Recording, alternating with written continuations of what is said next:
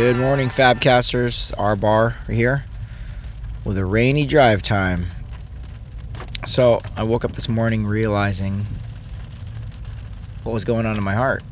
And it is because, and I had a chance to get this out, um, pray with my wife as we were praying over over uh, the baby boy, the first one up. Yeah, it was it was resentment. I had bitterness and resentment towards my kids because I was trying to we're trying to do a worship night and we're, we were singing some amazing songs like Rising Sun and um, There's No Place I'd Rather Be. And because I was recording it, I I held resentment towards them that, that they messed up the recording. And at the deeper issue there is I wanted to paint a a false picture to the world that worship with the kids at night is, is this perfect thing. And I, I've never taught that, but but that's that was the feeling in my heart last night, and I don't want to do that. And furthermore, I, I want to let kids be kids. I've threatened them way too much, and and I'm setting them up for complete. Uh, I'm I'm setting my kids up to be phonies if I think I can just tell them right before we walk into a Bible study or right right before we walk into a Sunday service that you better be perfect. You better you better change who you are as we walk in these doors. And, and I know hear the knee-jerk reaction, right, for the parents listening is, no, we're just telling them to be respectful. And no, you're not. No, we're not. No, we're not. We're telling them to change.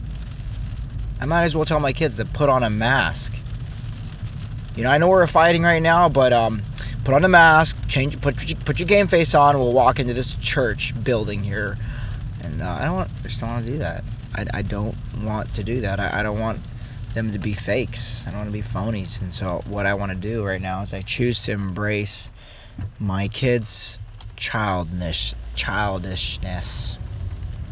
And so, as I'm praying for Giselle, I told her, I said, "Hey, baby girl."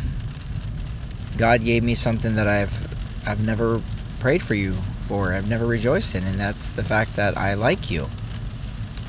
She goes, I like you. I said, No, I really like you.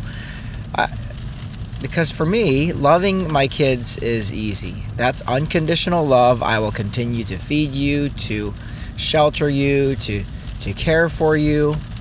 Um, but I, I will confess, I don't like right? I don't like when they're bouncing off the roof and and, and jumping on the baby and but here's the thing God likes me. He not not only loves me, but he likes me.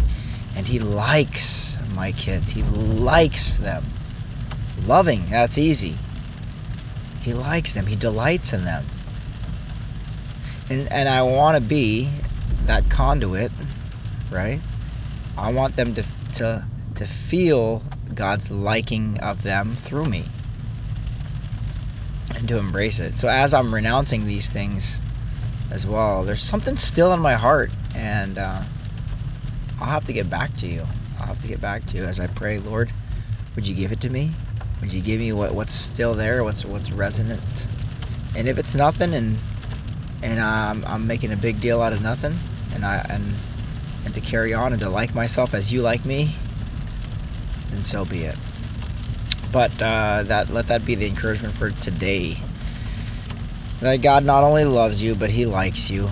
Thank you, Lord, for liking me. Amen.